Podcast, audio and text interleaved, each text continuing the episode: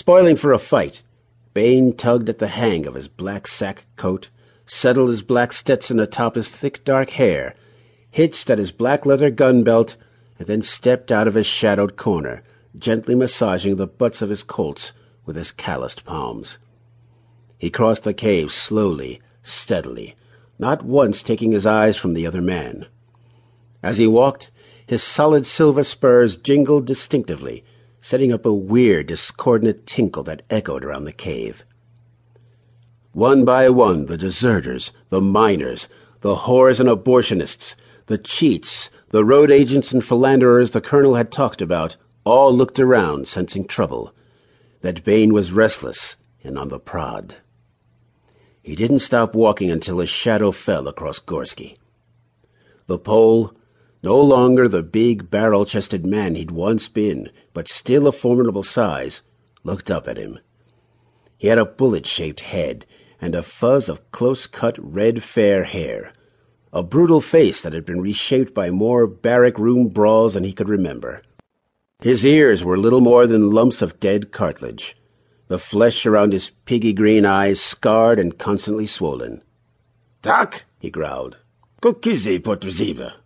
Bain felt his temper flare hotter still. Even after all these decades, the son of a bitch still wouldn't address him in English. You've been looking at me again, Gorsky, he said. Looking at me like you got something on your mind. Well, whatever it is, here's your chance to spit it out or swallow it. I got nothing to say to you, said Gorsky, his accent thick, awkward. Bain shook his head. You know what? Your tongue says one thing, but your eyes say another. Gorsky scowled.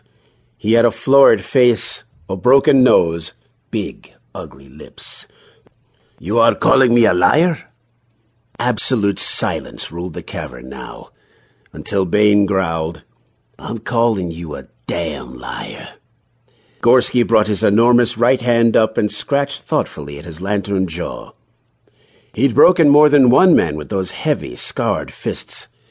But that didn't bother Bain. Gorsky couldn't kill him.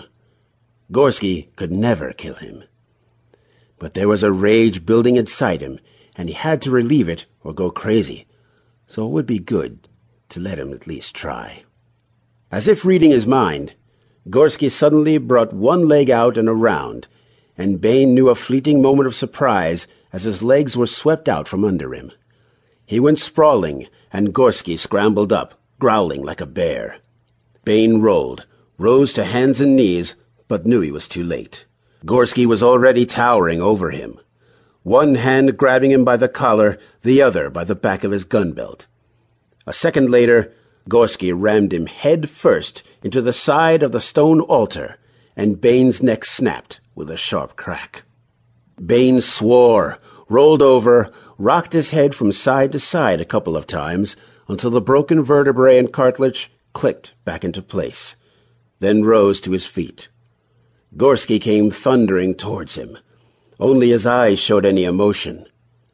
Bain set himself, brought his fist up, and when Gorsky was close enough, let go a roundhouse right that snapped the Pole's head sideways.